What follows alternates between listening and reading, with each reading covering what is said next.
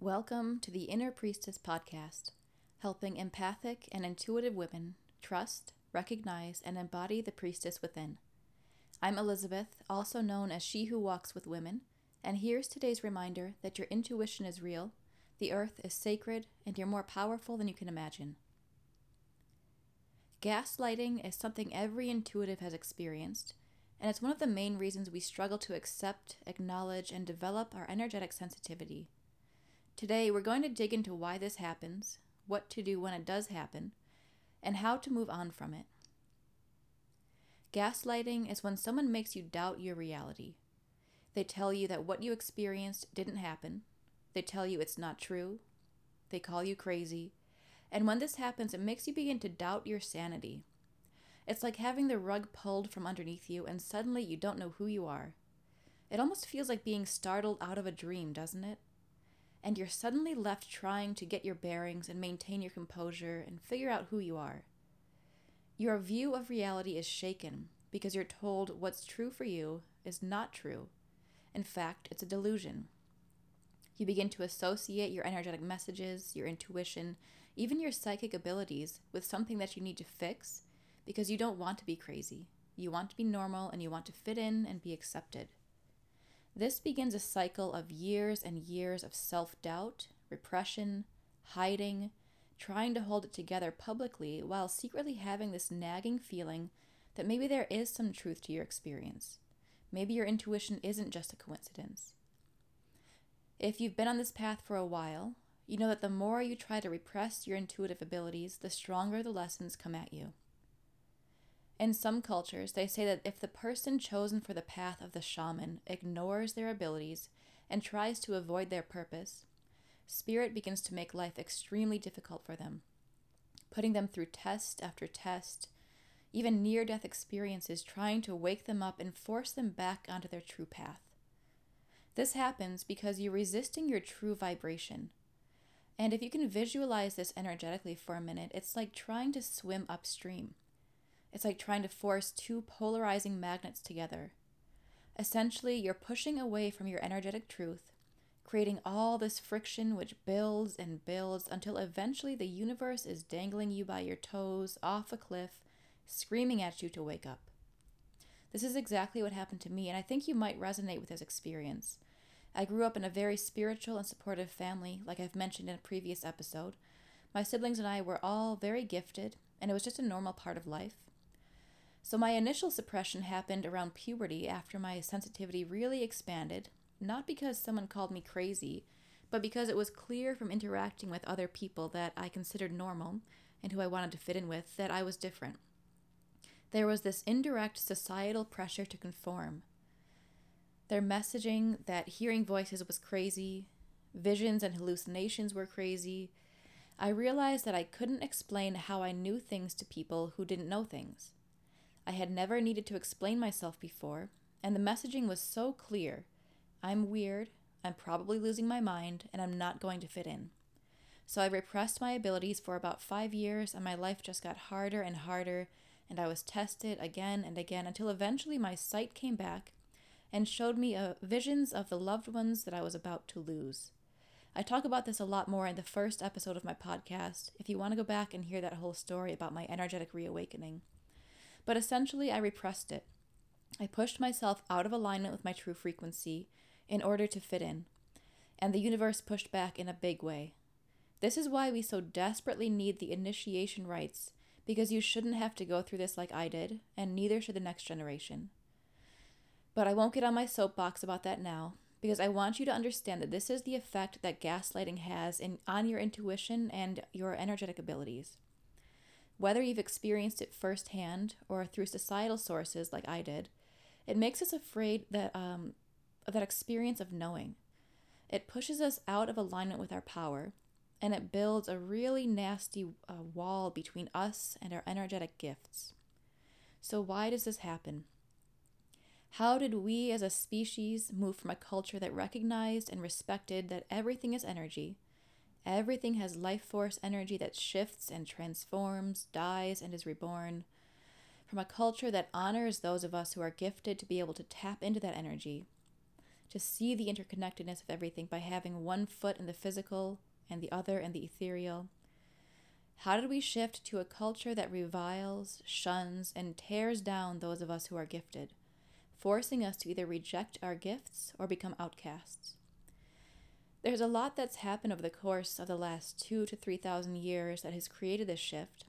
Too much to fit into this episode, and you already know the big ones the witch trials, which are seared into our collective psyche, the insane repression of women in the Victorian era. We could break down each of these experiences, and it would be worthwhile and beneficial to explore them. But when we, when we look at the bigger picture, we find an underlying sense of fear fear of the unknown, fear of what can't be controlled, and fear of the feminine power. That fear trickled down through the generations and became so ingrained within our society that we don't even recognize it anymore. Without even knowing it, we shun what we don't understand.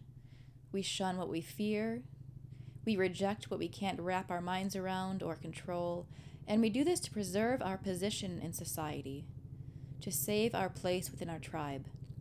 We're so afraid of being the outcast because of what our ancestors have experienced that we immediately reject what is considered unusual or uncontrollable. We do this within ourselves and we do it to others. We gaslight ourselves. I know I did for years because I was taught on many levels to fear and reject my power. So we tell ourselves it's not true, it's just a coincidence, I'm probably just losing my mind.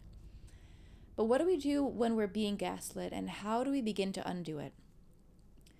The most important thing you need to do is learn how to center yourself energetically.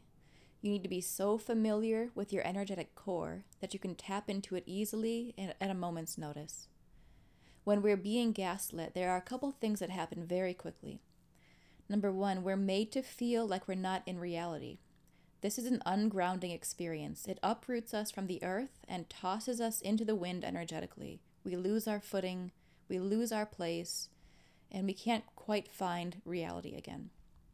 Number two, we get triggered, which takes our awareness out of our center and moves it into a wounded place. So we begin to, be, begin to think and act from that wound, which has been stored somewhere in the body. One of my teachers, Richard Freeman, explains how each time we have a thought or a feeling, we pick it up and we place it somewhere in the body.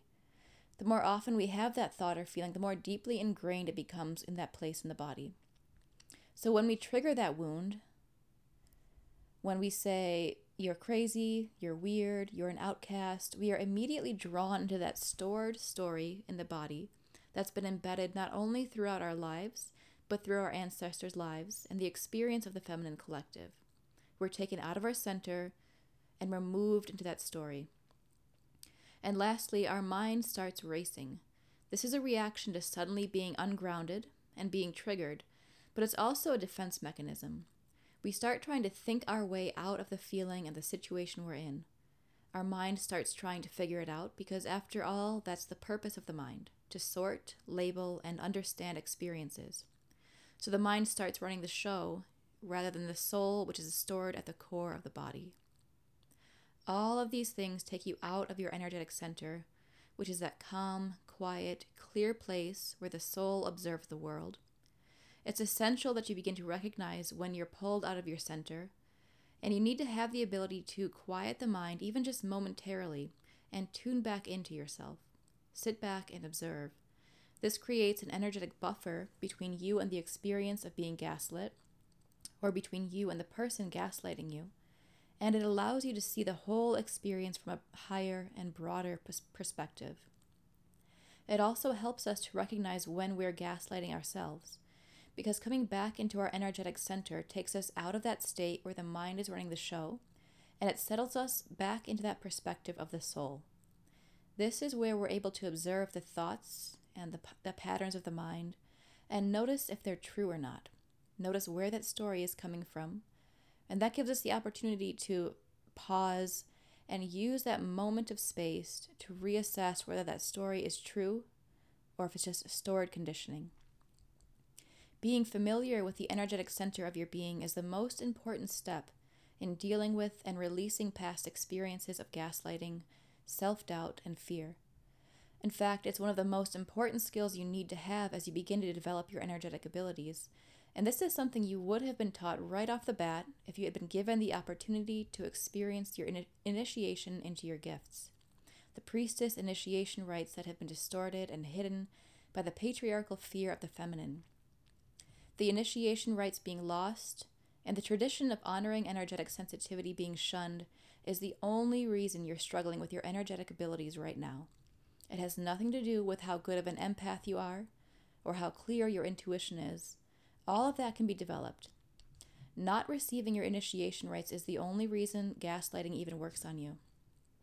Could you imagine being so centered and confident in the fact that you're sensitive to energetic messages that the gaslighter is the odd one out? Could you imagine a culture where the person who doesn't believe in energetic abilities is the outlier? One last tip I want to leave you with, in addition to getting familiar with your energetic center, and if you don't know how to do that, start by getting outside barefoot, letting your feet connect with the earth energetically. You'll have a moment of clarity, and then it will become more and more familiar to you where your energetic center lies. Look for that quiet, clear space where the mind is at rest, it's not running the show, and you feel in your body clear and quiet. But the other thing I want you to start doing is finding the people who will hear your experience of intuition and say, oh, yeah, I get that. Because it's not your job to fix the people who don't believe or to edu- educate them or even to share your truth with them. Your job is to undo the conditioning within you that is holding you back from that full magnitude of your energetic power and abilities.